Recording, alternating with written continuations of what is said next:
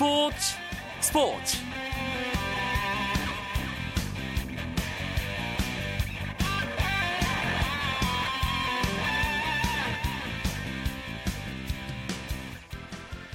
크리스마스 잘 보내셨습니까? 수요일 밤 스포츠 스포츠 아나운서 이광용입니다. 오늘 농구 팬들의 시선은 창원 LG와 부산 KT의 경기에 모아졌습니다. KBL 프로농구사에 남을 만한 4대4 빅딜 이후 KT가 첫 선을 보인 경기였기 때문인데요. 오늘 경기가 있었던 창원체육관에는 LG의 팀 창단 이후 홈 경기 최다 관중 신기록인 8,689명의 관중이 꽉 들어차서 성탄절 빅매치를 만끽했습니다. 이 경기 소식을 비롯해 4대4 대형 트레이드와 관련된 이야기들 잠시 후 농구장 가는 길에서 자세하게 나눠보도록 하겠습니다. 먼저 오늘 들어온 주요 스포츠 소식으로 크리스마스 밤 스포츠 스포츠 시작합니다.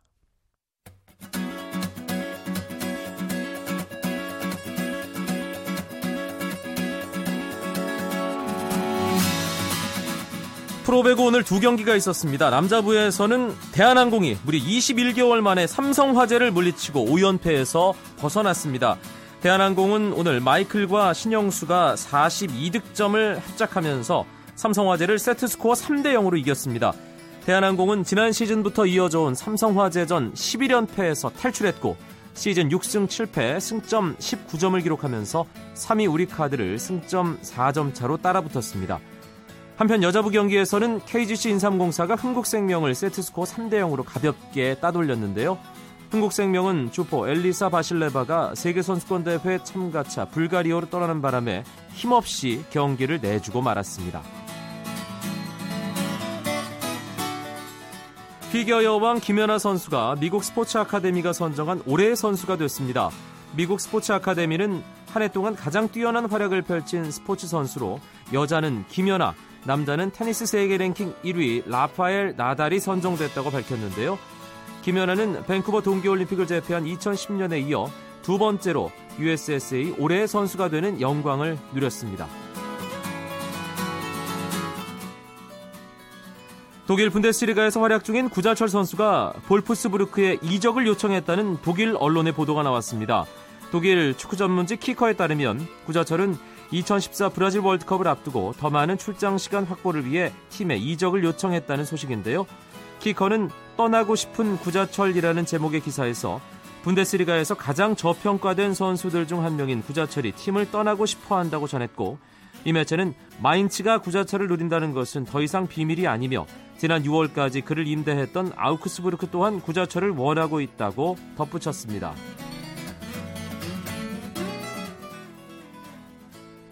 일본 프로야구의 괴물 투수 다나카 마사히로가 미국 프로야구에 진출할 길이 열렸습니다.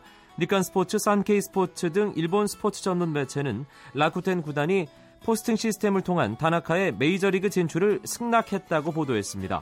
이에 따라 다나카는 조만간 에이전트를 선임하고 메이저리그의 문을 본격적으로 두드릴 예정인데요. 이번 시즌 정규리그에서 24승 무패, 평균 자책점 1.27이라는 빼어난 성적을 올린 다나카는 지난 17일 메이저리그 진출을 공식 선언했습니다.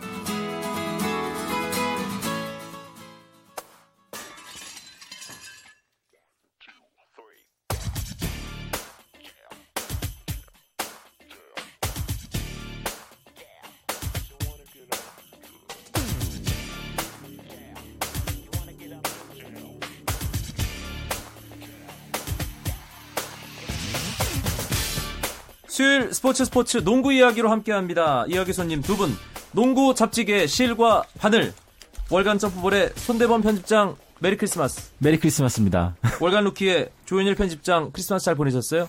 네, 덕분에 잘 보냈습니다. 표정은 그렇지 않은데요? 잘 보냈습니다. 네. 어금니 악물지 마시고. 네.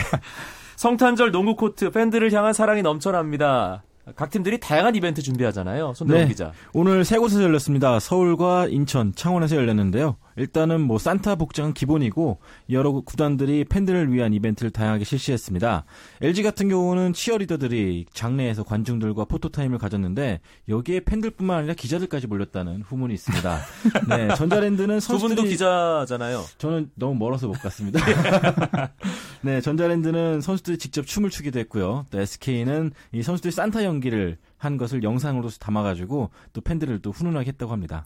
경기 내용도 팬들이 많이 찾아주고 기대한 만큼 좀 만족스러웠어야 할 텐데 아, 경기 결과 내용 조현일 기자가 간단하게 정리해 주실까요? 네, 가장 먼저 오후 2시에 열린 서울 SK와 서울 삼성의 이 지역 라이벌전에선 아, 전반을 52대 26으로 압도한 SK가 삼성을 83대 68로 꺾었습니다. 아, 이 에런 헤인즈의 결장으로 혼자 골밑을 지켰던 이 코트니 심스가 34득점, 또 14개 리바운드로 맹활약을 했고요. 또 인천에서 열린 전자랜드와 KCC전에서는 홈팀 전자랜드가 86대 61로 대승을 거두면서 5위로 어, 한 계단 올라섰습니다. 또 오후 4시 창원에서는 LG와 KT의 피할 수 없는 일전이 벌어졌는데요. 4대4 아, 트레이드로 로스터를 확 바꾼 KT를 맞아서 홈팀 LG가 72대 66으로 승리하면서 이 창원 관중들에게 최고의 성탄절 선물을 안겼습니다. 오늘 농구장이 팬들로 가득 찼다고요, 손대범 기자. 네, 세 곳 모두 만석이었는데요. SK는 7,884명, 전자랜드는 7,882명, LG는 8,689명이 왔는데 이 세 곳 모두 수용 인원을 훨씬 뛰어넘은 아주 매진이었습니다. 아, 그 중에서도 LG는 역대 최다 관중 기록을 세웠는데 아, 거기다가 승리까지 거머쥐면서 아주 팬들에게 좋은 선물을 안겼습니다. 특히 창원에서 열린 LG와 KT의 경기 4대4 대형 트레이드 KT와 오리온스의 빅딜 이후 KT가 처음으로 선을 보이는 경기였습니다. 게다가 상대는 LG였기 때문에 뭐 농구 팬들, 농구 전문가들, 뭐 관심 있는 모든 분들의 시선이 창원 경기장으로 쏠렸어요. 조현일 기자. 네, 이 오늘은 그 대형 트레이드가 있은 후 KT의 첫 경기, 또 그리고 그 상대가 창원 LG였기 때문에 뭐 흥행에 성공할 수밖에 없는 상황이었습니다. 아, 오늘 창원 경기 아까 손대본 기자 말씀대로 무려 8,689명의 관중이 입장을 했는데 이 서울 중립 경기를 제외할 시 크리스마스 한 경기 최다 관중이 입장을 했다고 합니다.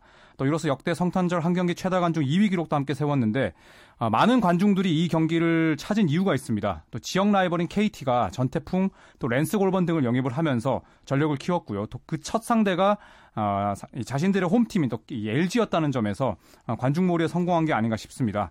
아, 홈팀이 승리하면서 창원 팬들에겐 뭐 최고의 날로 기억이 될 것 같습니다. KT가 과연 어, 태풍을 달면서 뭔가 확실한 추진력을 얻을 수 있을까 궁금해하는 팬들이 많았는데 결과적으로는 창원 LG가 원하는 시나리오가 됐어요. 만들어졌어요. 그렇죠. LG 구단 입장에서도 오늘 경기에 상당히 많은 관중 입장할 거라 기대를 하고 있었고요. 그 결과 입추의 여지가 없는 매진 행렬을 달렸습니다. 사실 LG가 근데 크리스마스 때 관중은 많이 오는데 지난 3년간 크리스마스 경기에 이겨본 적이 없었거든요. 아 그래요? 네 그런 면에서 봤을 때 오늘 경기 상당히 짜릿한 승리를 안겼습니다.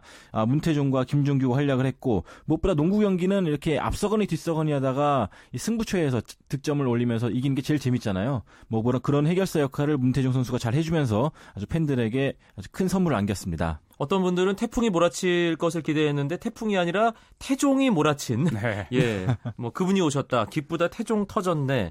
이런 얘기가 나올 정도로 오늘 어, LG 문태종 선수의 활약이 대단했어요. 네, 이 문태종 선수가 그동안 뭐 여러 별명으로 불렸죠. 어, 4쿼터의 사나이, 또 태종 대왕, 또 한국의 레이 알렌, 네, 사실 마지막 건 제가 방금 지었고요. 네, 이 문태종 선수의 지배력을 나타내는 별명이 대부분이었는데 아, 오늘 경기로 뭐 이광용 아나운서의 말씀대로 뭐 태종 클로스, 또 기쁘다 태종 오신 날 또 이렇게도 불리게 됐습니다. 아, 오늘 KT를 맞아서 28분을 뛰면서 23득점 그리고 4개의 리바운드로 종횡무진 활약을 했는데 3점슛 아, 3개를 던져서 모두 림에 꽂았고요. 또 후반에만 13점을 넣으면서 KT의 추격을 뿌리쳤습니다. 아, KBL 최고의 승부사다운 그런 활약을 펼친 오늘 경기였습니다. 전태풍 선수의 KT 데뷔전 결과만 놓고 봤을 때는 만족스럽지 못했다 이렇게 볼 수 있을 것 같은데요. 뭐 경기 내용을 좀 더 자세하게 짚어볼 필요가 있겠다는 생각도 듭니다. 두 분은 어떻게 보셨는지 궁금한데요. 손대범 기자부터. 네, 저는 일단 오늘 경기는 고전할 거라 예상했던 것이 올스타 휴식기가 있었다고는 하지만 올스타전 이후에 손발을 맞출 시간이 짧았습니다. 그렇기 때문에 아직까진 팀에 녹아들지 못한 모습을 생각했는데 역시 아니나 다를까 오늘 LG가 지역 방어를 썼을 때 이 전태풍과 다른 선수들이 따로 노는 모습을 보였거든요. 네. 아직까진 팀에 동화되지 못했기 때문에 이 전태풍 선수가 뭔가를 해볼 여지도 없었습니다. 다만 이제 좀 인상적이었던 건 사쿼터 추격전을 이끌었다는 점인데요. 그런 면에서 봤을 때는 전태풍이 갖고 있는 화력 스피드가 손발만 좀 더 맞춘다면은 팀에 좀 더 강해지지 않을까 생각 들고요. 실제로 전태풍 역시 오늘 경기 끝나고 선수들도 사람이다. 기계가 아니다. 아직 손발을 맞출 시간, 시간이 필요하다라는 말을 했습니다. 조현일 기자는 어떻게 보셨어요? 네, 저는 이 KT의 올 시즌 그 성패를 좌우할 화두로 저 big man들의 활약을 좀 꼽고 싶은데 아, 결국에 전태풍 선수와 조성민 선수는 어, 합을 맞춰가면서 제 몫을 해낸다고 봤을 때 아, 당장 장재석 선수보다는 실전에서 좀 쓰임새가 더 높은 아, 이 김승원 선수의 활약이 좀 더 중요하다고 보거든요. 아, 오늘 이 어, 아이라 클락 선수와 랜스 골번 그리고 김승원 선수 이렇게 세 명이 돌아가면서 골밑을 어떻게 구성하느냐에 따라서 어, 향후 KT의 성적이 좌우될 것 같은데 어, 아직까지는 뭐 출전 시간이 많지 않았고 또 오늘 어, 손대범 기자의 말씀대로 어, 가드 위주의 그런 경기를 펼치다 보니까 어, 그런 골밑에서의 생산력 부분은 조금 더 어, 과제로 남아있지 않나 생각을 합니다. 사실 어제 이 시간에 저희가 전창진 감독 인터뷰를 하면서 4대4 트레이드 뒷얘기, 또 all-star break 동안 팀을 어떻게 정비하고 손발을 맞췄는지에 대한 얘기를 나눴습니다. 거기서 전창진 감독이 가장 강조한 것이 앞선이 좀 약했다. 그래서 가드진을 보강하는 게 급선무였기 때문에 전태풍을 데려온 것이다. 그 부분에 대해서 집중적으로 좀 손발을 맞추려고 했다라고 했는데 조현일 기자는 오히려 반대로 예, 골 밑에서 뭔가 좀 허점이 보이는 것이 눈에 띄었다라고 얘기를 했습니다. 전태풍 선수가 가세하면서 전창진 감독은 조성민 선수에게 좀 더 활로를 만들어줄 것이다라는 기대를 했, 거든요 네. 오늘 경기 어땠습니까? 그 부분은? 사실 오늘 경기 그 부분도 역시 만족스럽지 못했을 겁니다. 아마 손발이 맞지 않았고 그렇지만 조성민 선수가 일단 부담은 더는 것 같아요. 39분이나 뛰었거든요. 사실 조성민 선수 입장에서 이렇게 오래 뛰는 경기가 많지는 않은데 39분 동안 19득점을 기록했습니다. 이런 면에서 봤을 때 볼 움직임이라든지 운반, 패스라든지 기존의 조성민 선수가 억지로 맡아왔던 역할들을 좀 전태풍 선수 덜어준 느낌이었거든요. 자 그런 걸 봤을 때는 이 두 선수가 좀 더 호흡을 맞춘다면은 확실한 콤비가 되지 않을까 생각이 됩니다. 네. 조현일 기자는 뭐 덧붙일 만한 얘기 있으세요? 네, 오늘 이 전창진 감독이 김우람 선수와 전태풍 선수를 어, 주전 backcourt로 내세웠는데 어, 그렇게 되면 이제 조성민 선수가 shooting guard뿐만 아니라 small forward 포지션에서 이제 뛸 수가 있게 됐거든요. 아, 그동안 지역 방어를 깰 때 조성민 선수 혼자 아, 짊어짐 어깨에 부담이 굉장히 컸었는데 그래도 전태풍 선수가 외곽에서 수비를 좀 더 흔들어주면서 어, 조성민 선수가 쓸데없는 동작을 좀 가져가지 않을 어, 그런 상황은 마련됐다고 보고요. 음. 그리고 풀타임 가까지 뛰면서 어쨌든 19득점을 했다는 것은 뭐 조성민 선수 개인 기록으로 봤을 때도 평균 이상의 활약은 했다고 봅니다. 경기 중간중간에 보니까 조성민 선수가 공간으로 치고 들어가는 그런 상황들이 이전보다 확실히 많아졌다는 느낌 받았거든요. 그렇죠. 그렇게 봤을 때는 조성민 선수도 체력적인 부분을 좀 세이브할 수 있을 것이고요. 그렇게 본다 반대로 생각했을 때는 조현일 기자가 아까 말씀했던 것처럼 big man들이 역할이 상당히 중요합니다. 이 조성민 선수를 위해서 스크린을 제때 걸어주고 네. 또 전태풍을 위해 리바운드를 잡아주는 것이 앞으로의 과제가 되지 않을까 싶네요. 4대4 트레이드 이후에 오늘 KT가 첫 경기를 가져 가 졌고 LG 원정에서 패했습니다. 오리온스는 어제 첫 경기가 있었고 이겼어요. 예. 네. 어, 제 오리온스는 이 안양 KGC 인상공사 원정 경기였습니다. 아, 사실 로스터의 뭐 3분의 1 가량을 바꾸고 그 다음 경기가 원정이면 상당히 힘들 수밖에 없는데요. 자, 하지만 어제 접전 끝에 63대 58로 승리를 했습니다. 경기 내내 끌려가다가 4쿼터의 아, 집중력을 앞세워서 역전승을 했는데 사실 경기 내용은 뭐 썩 좋지를 못했습니다. 아, 아직까지 주축 선수들 사이에서 뭐 손발이 맞지 않는 모습도 보였었고 또 네 쿼터 모두 20점을 넘기지를 못했거든요. 아, 사실 가진 자원에 비해서는 약간 아쉬운 경기였습니다만 어쨌든 새 얼굴인 이 앤서니 리차드슨 선수가 아, 경기 코트 위에서뿐만 아니라 또 벤치에서도 상당히 활력이 있는 네, 그런 모습을 보였었고 또 반대로 장재석과 임종일 선수는 좀 출전 시간이 짧았는데요.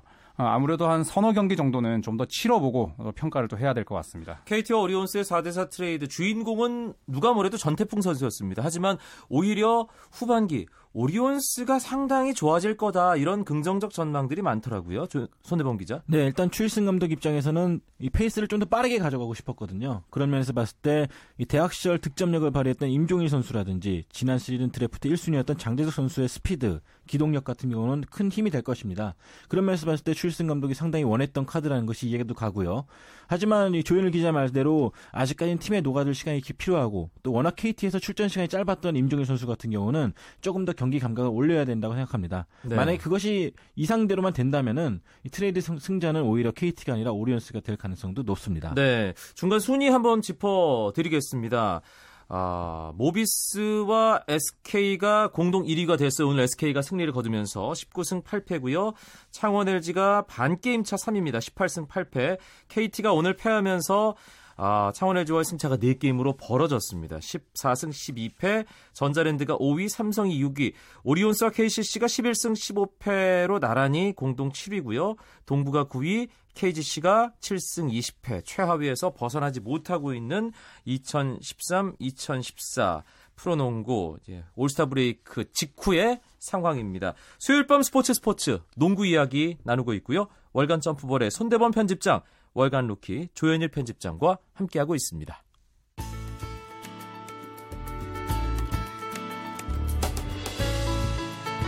스포츠가 주는 감동과 열정 그리고 숨어있는 눈물까지 담겠습니다. 스포츠 스포츠 이광용 아나운서와 함께합니다. 사실 지난주에 저희가 오리온스와 KT의 4대4 빅딜에 대한 얘기를 했습니다. 올스타 브레이크가 그 사이에 있었고 올스타전도 뭐 흥겨운 분위기 속에 잘 치러졌습니다. 그런데 이 4대4 트레이드가 무산될 뻔 했잖아요, 조현일 기자. 네, 이 오리온스와 KT 4대4 트레이드를 어, 단행을 했습니다. 어, 그래서 이 전태풍이라든지 뭐 리차드슨 양 팀의 주요 선수들이 새 소속팀으로 가서 인사도 했고 또 어느 정도 전술 훈련도 소화를 한 상황이었는데요. 어, 올스타가 열렸던 지난 일요일 어, 이 한 보도를 통해서 네, 올스타 이 4대4 트레이드가 무산됐다라는 보도가 나왔었습니다. 아, 그 이유는 이 오리온스로 가기로 돼 있었던 김도수 선수가 이 도핑 테스트에서 양성 반응이 나왔기 때문인데요. 자, 여기에 이제 오리온스 구단이 이 트레이드를 뭐 전면 백지화하겠다. 자, 이런 어, 이야기가 나오면서 아, 트레이드가 사실상 취소됐다. 이렇게 나오면서 이제 팬들이 상당히 많이 당황을 했었습니다. 자, 하지만 그 보도 1시간 만에 어, 양 구단이 또 트레이드에 다시 합의를 하면서 이 4대4 트레이드가 결국에는 진행이 되게 됐습니다. 조건이 추가적으로 조정된 부분이 있었던 건가요? 아직까지는 없는데요. 어, 김도수 선수가 어, 한 라운드 출전 정지, 네, 그 징계만 확정이 됐고 어, 아직까지는 추가적인 그런 뭐 지명권이라든지 어, 이런 추가적인 부분은 아직 나오진 않았습니다. 네, 고양 오리온스로서는 사실 뭐 깜짝 놀랄 수밖에 없는 그런 상황이었던 거잖아요, 손대범 기자. 그렇죠. 저도 이제 트레이드 그 무산 이야기를 취재하는 과정에서 KT 관계자한테 물었을 때 무조건 우리 잘못이다라고 말하고 정확한 내용은 말해주지 않았었거든요. 네. 그 알고 보니까 이 김도수 선수의 도핑 테스트가 이미 그 도, 금지 약물을 쓰려면 미리 KBL에 사전 통보를 했어야 되는데 그걸 통보하지 않았던 겁니다. 음. 그러다 보니까 오리온스 쪽에 실수라고 말았고요. 결과적으로 이것이 밝혀지겠다라서 KBL은 김도 선수에게 9경기 출전 징계를 내렸습니다. 이 반도핑 위원회 검사 결과 양성 판정이 나왔기 때문에 1월 15일까지는 K, 경기를 뛸 수 없다라고 했거든요. 아마 오리온스 입장에선 트레이드를 했는데 당장 이 선수를 써먹지 못하니까 그 아쉬움에 더 이렇게 갈등이 좀 깊어졌던 것 같습니다. 네. 트레이드 KT와 오리온스 이번 시즌 4대 4 트레이드가 뭐 KBL 역사상 가장 큰 트레이드였다라는 얘기가 나오고 있습니다. 하지만 이전에 프로농구 역사를 되짚어 보면 기억할 만한 예. 좀 엄청난 빅딜들도 꽤 있었잖아요. 그렇습니다. 아, KBL의 역사가 이제 20년이 채 되지 않았지만, 네, 이 소소한 트레이드들이 있었는데요. 지난 2000년 8월 이 대전 현대와 창원 LG가 네, 트레이드를 단행을 했습니다. 이 LG가 조성원 선수를 받는 대가로 양희승과 현금 3억 원을 이 현대에 내줬는데 이 조성원 선수가 당시에 뭐 현대 최고의 해결사였잖아요. 이 많은 현대 팬들이 충격을 받았었습니다. 그리고 2003년 12월에는 또 KCC와 SK가 조성원 선수와 전희철 선수를 맞바꾸는 빅딜로 또 팀 분위기를 쇄신했고요. 또 지난 2008년에는 KCC와 전자랜드가 또 선수를 맞바꿨습니다. 아, 전자랜드가 서장훈과 김태환 선수를 KCC에 내주면서 어, 현재 KCC의 스타로 활약 중인 강병현 그리고 정선규 또 지금은 은퇴를 했죠. 이 조우현 선수를 받아들이는 또 2대3 트레이드를 단행을 했었습니다. 또 역시 같은 해 2008년에는 전자랜드와 오리온스 아, 빅딜을 단행을 했는데 아, 외국인 선수 트레이드였죠. 카멜로 리 선수를 오리온스에 내보내고 리온 트리밍햄을 또 영입을 하면서 어, 서로 분위기를 또 바꿨습니다. 그리고 벌써 14년 전이네요. 99년 오늘 성탄절에 프로농구 트레이드 역사에 또 어, 엄청난 그 자취가 남겨졌죠, 손대범 기자. 그렇죠. KBL의 역사를 바꿔놓은 트레이드가 하나 있었는데요. 99년 12월 25일이었습니다.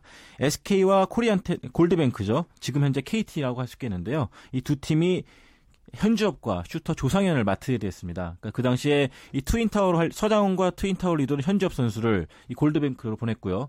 반면에 그쪽에서는 SK 쪽으로 조상현 선수를 보냈는데요. 이 트레이드 사실은 많은 분들이 밖에서 봤을 때는 서장훈과 현주엽이라면 그 두 거물이 뛰면은 무조건 이길 거라 봤지만 오히려 기동력이 떨어지고 또 자리, 자리를 차지하는 그 공간이 겹치다 보니까 이 최인선 감독이 상당히 고민이 많았다고 합니다. 이 결국 수소문 끝에 이 스타를 원했던 골드뱅크 쪽에 현주엽 선수를 보내고 반면에 이 서장훈이라는 빅맨을 살릴 수 있는 슈터를 원했던 SK는 이 조상현 선수를 받았습니다. 이 훗날 물어보니까 이 최인선 감독은 자신이 옷 벗을 각오를 하고 트레이드를 단행했다고 합니다. 아. 하지만 이 결과적으로는 조상현 선수가 이 하니발, 황성인 그리고 서장훈과 좋은 조화를 이루면서 이 팀을 우승으로 이끌었고요. 또 현주엽 역시 이 서장훈의 그늘에 가리지 않고 혼자 스타로 우뚝 서면서 팀을 승리로 이끌었습니다. 하지만 아쉽게도 끝날 때까지는 우승을 거두지 못했었죠. 네. 두 선수의 어떤 선수로서의 인생을 바꿔놓은 트레이드라고도 볼 수 있는 거 아닌가요? 조상현과 현주엽. 그렇죠. 어, 특히 현주엽 선수는 SK의 지명을 받으면서 뭐 서장훈 선수와 막강 골밑을 구성을 했었습니다. 아, 많은 팬들의 기대를 받았는데 자, 하지만 골드뱅크 이적 이후에는 아, 팀의 공수 살림을 혼자 책임지다 보니까 뭐 파워풀한 이 골밑 플레이보다는 뭐 경기 리딩, 패스, 외곽슛 아, 이렇게 플레이 스타일의 변화를 가져갈 수밖에 없었습니다. 아, 포인트 포워드라 불릴 정도로 다양한 기술을 지닌 선수로 탈바꿈을 했습니다만 아, 골밑 플레이를 원했던 팬들에게는 조금 아쉬움을 남겼었고요. 아, 반면 조상현 선수는 팀을 옮기자마자 빠른 시일 내에 우승을 차지하면서 SK의 프랜차이즈 스타로 오랜 기간 활약을 했습니다. 아, 챔피언 반지는 물론이고 팀 동료로서 뭐 로데릭 하니발이라든지 재키 존스, 또 서장훈 선수 이런 선수들을 곁에 두면서 조상현 선수가 가장 잘할 수 있는 슈팅 그리고 클러치에서, 클러치에서의 뭐 활약 자, 이런 것들을 좀 가져갈 수가 있었습니다. 네, 트레이드가 어떤 팀에게는 정말 긍정적인 효과를 가져다 주기도 하고 아 그거 왜 했어? 라고 팬들에게 두고두고 욕먹는 트레이드도 있어요. 네. 좋은 예와 나쁜 예 몇 개 꼽아보면서 오늘 방송 마무리할까요? 손대범 기자. 네, 저는 좋은 예를 먼저 들자면은 지난 시즌 모비스를 들 수 있겠습니다. 지난 시즌 모비스가 이제 SK 화이트, 아, 그 LG 화이트레를 통해서 로드 벤슨 아, 선수를 데리고 왔었는데요. 이 선수가 영입되면서 모비스 인사이드가 강화됐고 결과적으로 우승을 거머쥐었습니다. 반대로 이제 그 트레이드 조건으로 시즌 종료 후에 이제 포인트 가드인 김시래 선수를 LG로 넘겨주지 않았습니까? 결과적으로 LG로 봤을 때는 이 김종규뿐만 아니라 이 김시래까지 영입하면서 지금 현재 선두권을 달리고 있습니다.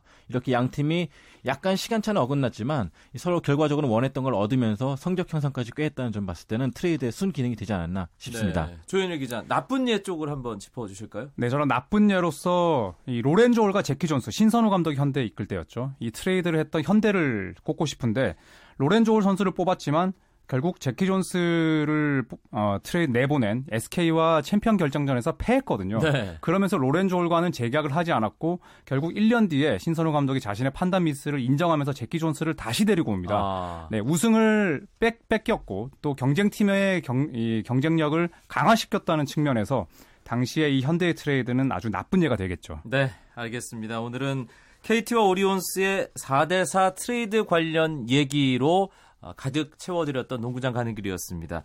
월간 점프볼의 손대범 편집장, 월간 루키 조현일 편집장 두 분 고맙습니다. 감사합니다. 고맙습니다. 내일도 9시 35분 재미있는 스포츠 이야기로 여러분들 찾아뵙겠습니다. 멋진 크리스마스 밤 보내시기 바랍니다. 아나운서 이광용이었습니다. 고맙습니다. 스포츠 스포츠